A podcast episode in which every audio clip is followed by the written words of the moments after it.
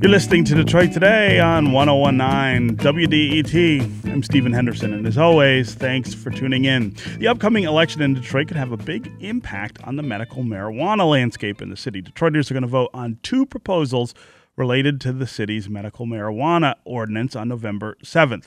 They would allow dispensaries to open near liquor stores and places of worship, and they would create legal protections for grow facilities here in the city of Detroit. It's an issue that has sparked tension between patients who benefit from marijuana and need safe access, and residents who don't want pot shops and grow facilities in their neighborhoods, and a budding industry that has grown up around this issue in the city. Would these proposals help sort this all out, or would they exacerbate the city's struggle to deal with them? We're going to spend the rest of the show talking about these issues from a number of perspectives. Up first is Butch Hollowell, who is Corporation Counsel for the City of Detroit. Butch, welcome to Detroit Today. Good morning, Stephen. How are you? Great. We should start with an explanation of what these two ordinances are and what they would do. I have had a couple of conversations in the last week with people who have asked me about these ballot proposals, and I've sort of found myself at a little bit of a loss to say, well, I think this is what would happen. So let's start there. Yes. Well, in addition to serving as a corporation counsel, I also serve on the election commission, so we actually had to put these on the ballot. So in a nutshell, let's compare A and B. A deals with licensing. Yes. Okay. And that really is more how businesses operate. B deals with zoning, and that deals with where businesses operate. Right. So A amends a section of the city code, and again, both of them are by initiative, which means they got on the ballot as a result of people passing around petitions, got signatures together, and got it approved, and was placed on the ballot that way, as opposed to the general way that things get into law in the city, and that's by city council. Mm-hmm. Okay, so so if it is adopted, it would what's called opt-in to the new changes that the state legislature made back in 2016, not too long ago. In December, in their Christmas session, they adopted some new changes. And what A would do is they'll say, well, we want all these new changes. So what are those new changes? Those new changes are edibles are now allowed. Mm-hmm. Okay, so it used to be they weren't. So what do we mean by edibles? You know, it could be tea or brownies cookies, or cookies or something. And then 5 different kinds of licenses. So a provisioning center, which we think of as, again, as a dispensary where you come and get your product. Cultivation, which means you can grow 500 or 1,000 or 1,500 plants. So you can get a license for that. A processor. So that's somebody that, you know, has the chef's hat on, mm-hmm. and they're actually making the product. Secure transport. So that's another really key one. How do you get the product from A to B mm-hmm. in a safe manner? And finally, safety compliance. So you can now have labs. So, you know, when you go to CVS and you get your Lipitor and there's a thing on the back that says this is what you're getting, and now you have labs that would say that. So all of those things would be opted into. By the way, those new state regulations kick in on December 15 of this year. Yeah. So in addition, there are some things that Proposal A does differently than the current law on hours of operation. So right now, you can open at 10 and you have to close at 8 p.m. Proposal A changes that. It lets you stay open for 2 extra hours, so you can open at 9 and close at 9. It also changes the distance requirement from certain facilities. Right. Okay. So under A, facilities can be 500 feet from a church or another medical marijuana dispensary. Under city law, and again under the leadership of James Tate, they have to be 1,000 feet. Right. So it shrinks the amount of space. This would overrule that council action, correct? It would overrule that council action. That's correct. Also, there's no distance requirement. So we have 1,000-foot requirement from liquor stores and child care centers and parks. There's no distance requirement for that. We have a 1,000-foot rule. And finally, on A, There's signage. So right now there are rules on excessive LED, and those rules are taken out under Proposal A. But they do remove the words marijuana and the marijuana leaf from the signs on Proposal A. So that's A. Yeah. That's how things are operated. B really deals with where they're operated. And the big change there is hearings. So there's no more hearings under B. So today, someone applies, let's say online, to the Building Safety and Engineering Department for their license. They got to get 2 licenses for a certificate of occupancy as well as a certificate of compliance. They have what's called a special land use hearing over on the 4th floor of the city-county building. And then if they have any issues, they then take those issues on appeal to the Board of Zoning Appeals. Under Proposal B, there are no hearings. Yeah. And so at both of those hearings today, the public has a right to be there and to weigh in and say, we really like this facility or we really don't like this facility for whatever reason. It also, under Proposal B, changes where they can be. So it expands the areas or the territory within the city that they can be. So now it adds what's called M5, which is heavy industrial. And the city currently has it M1 through M4. And 1 and 4, those numbers roughly correlate to density. So it adds a little bit of area as it relates to industrial. Essentially, it's getting it closer to neighborhoods. Right? And one of the things that the city council did when they adopted these was to say that it can't be in R. Okay, so in zoned residential. Right. They want to take it out of the neighborhoods, put it in heavy commercial, heavy industrial. So those are the big changes in A and B. Yeah, and the overall picture here then looks like a loosening of the city's ability to regulate this. In other words, to say where, to say when, to say how you might grow, distribute, or sell, I guess, the medical marijuana. I would say that's true, you know. But you know, people have their democratic right to be able to put things on the ballot. Sure. And if enough voters vote for it, if 50.1%, vote for it, then it will become law. You know, this. Although medical marijuana became legal in the United States with the first state, California, in 1996. Michigan voters did adopt medical marijuana by a wide margin in 2008. So it was put on the ballot. And you also remember, you know, the recreational marijuana, you know, was on the ballot in the city of Detroit, and it was approved by Detroit voters. That was in 2012. That was Prop M, and that passed by a fairly wide margin. So again, it's out there. You have a number of states.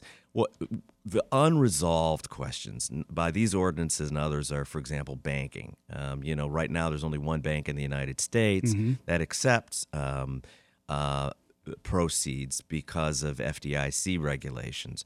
Even though it's legal, okay, it's still marijuana still is a Schedule I drug under federal law. And so that's why there's these 1,000-foot distances between schools and medical marijuana dispensaries, because that's what's called the Drug-Free Zone Act in 1970. So banks won't necessarily take the proceeds now.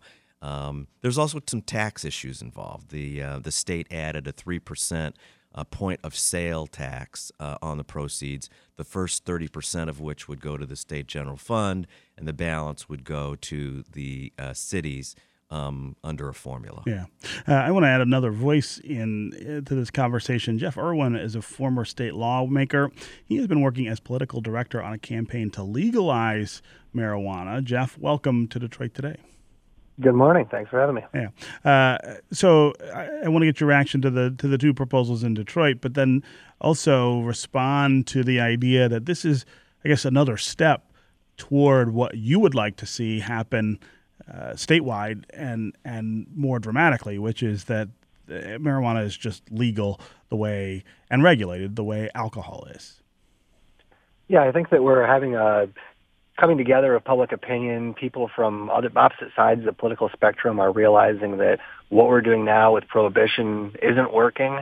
It makes all the problems with drug use worse, and it takes away the opportunity for our cities and local governments to shape this opportunity in a way that works for the community, in a way that works for neighborhoods. Uh-huh. And moving on to the Detroit proposal, I would say that, you know, I think what you've got here is some citizens who are reacting to the city's effort to control this opportunity very tightly and perhaps too tightly. I think that people in the city have an interest in making sure that some of this economic growth and development and job growth comes to Detroiters. I think people have an interest in making sure that their neighborhoods are protected from bad results. But the idea that we would regulate these much more strictly than liquor stores, and that we would make it very, very difficult for anyone to operate without going through a very narrow funnel at City Hall, I think is frustrating to a lot of people. And so you have this ballot initiative, which is seeking to make it a little more open and extend the opportunity to get into this business to more Detroiters. Yeah.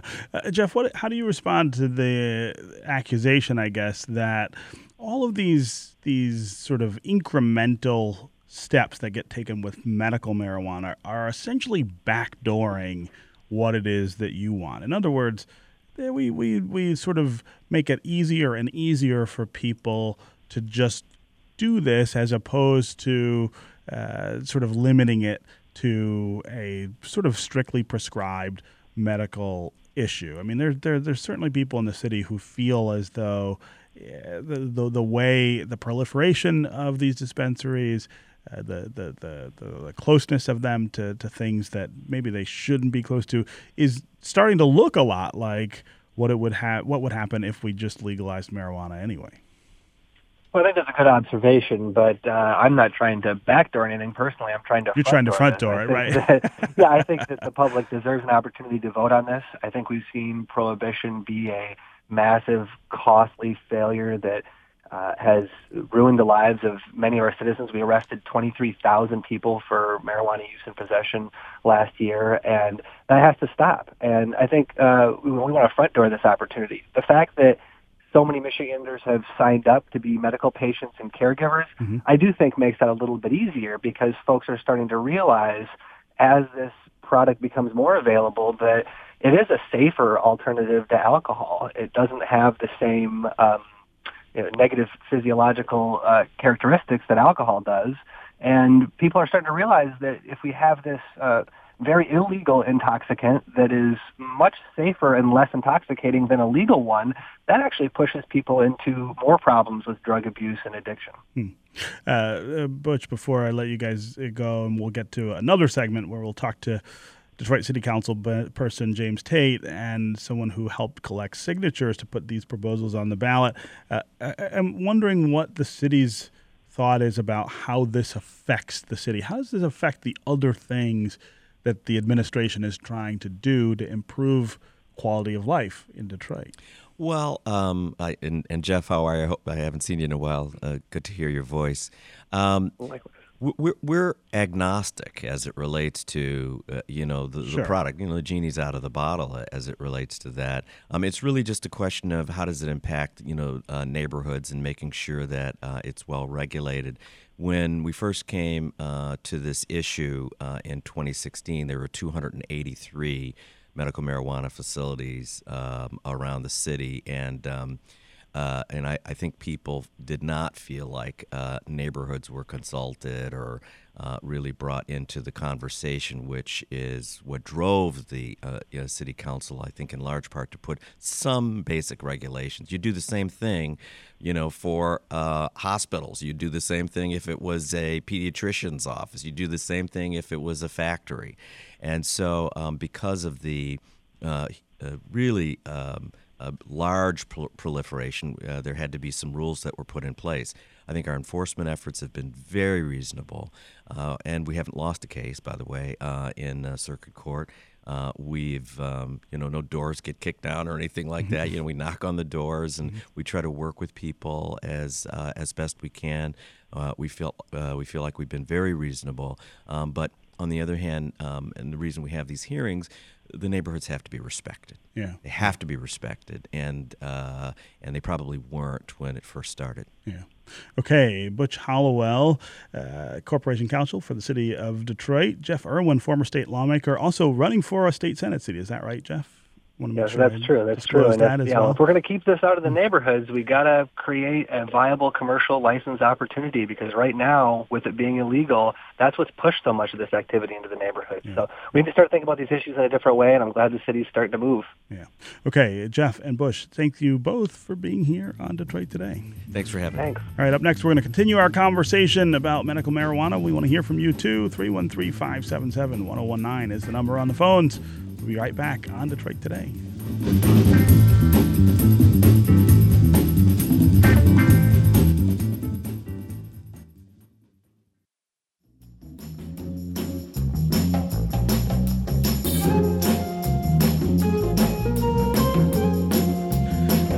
You're listening to Detroit Today on 1019 WDET. I'm Stephen Henderson, and as always, thanks for tuning in. We're talking about the two ballot proposals that Detroiters will face on November 7th that have to do with the city's medical marijuana ordinance. Joining me now to talk more about that is James Tate.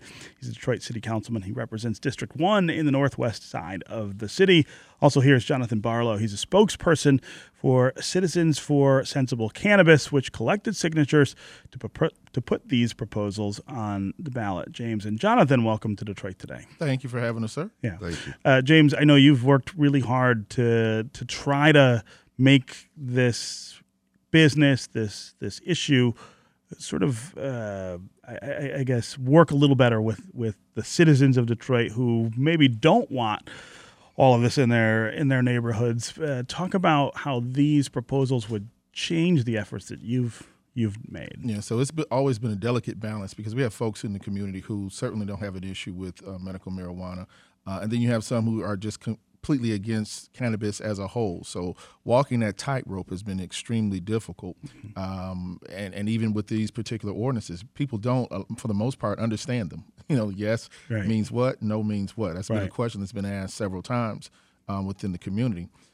For me, I'm a no personally, as a representative of the city of Detroit who listened to residents' voices, but even more so as a resident of the city of Detroit. The fact that this will allow for these particular establishments to be right next to daycare centers is a problem for me. Yeah. That's a protection that we put in there purposefully. And the argument is that they don't go inside of the dispensaries, but we know that the smell, and it's just a conversation that you don't necessarily have to, you shouldn't have to have with a child at a daycare. Yeah, yeah. Jonathan, how do you answer that specifically about the daycares? Daycares. Well, let's talk about daycares. Let's talk about churches.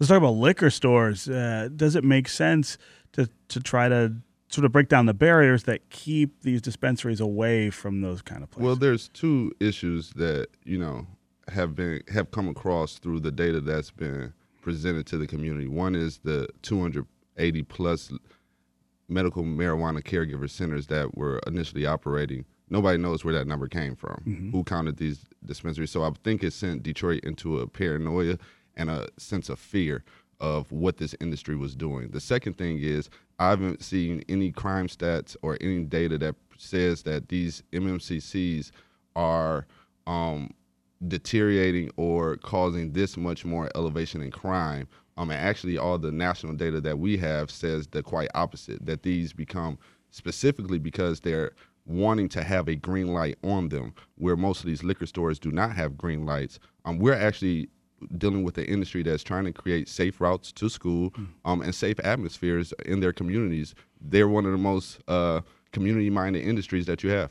I guess I'm not sure that crime is the principal objection, is it, Councilman Tate? No, that's what I was leading to. So it always, whenever you're having a conversation about this particular issue, it gets bifurcated into one particular, group. So this group just doesn't like marijuana. This group just wants them here. They want them away from churches. It's the entirety of the protections that we put in place. I mean, we said 1,000 feet away from churches, 1,000 feet away from parks, 1,000 feet away from schools, 1,000 feet away from each other, because we saw the oversaturation, and the industry have allowed to just police itself has shown that it doesn't have a desire to do that. So Now we're talking about these protections, many of which that we put in place after having conversation with members in the community. They're being stripped apart, you know. But it is members of the community who signed the petitions to put these ballot proposals on the ballot November 7th. I mean, don't the people of Detroit have a right to speak for themselves on this issue? Yeah, no, I don't disagree. Right now, since you had people who went out and got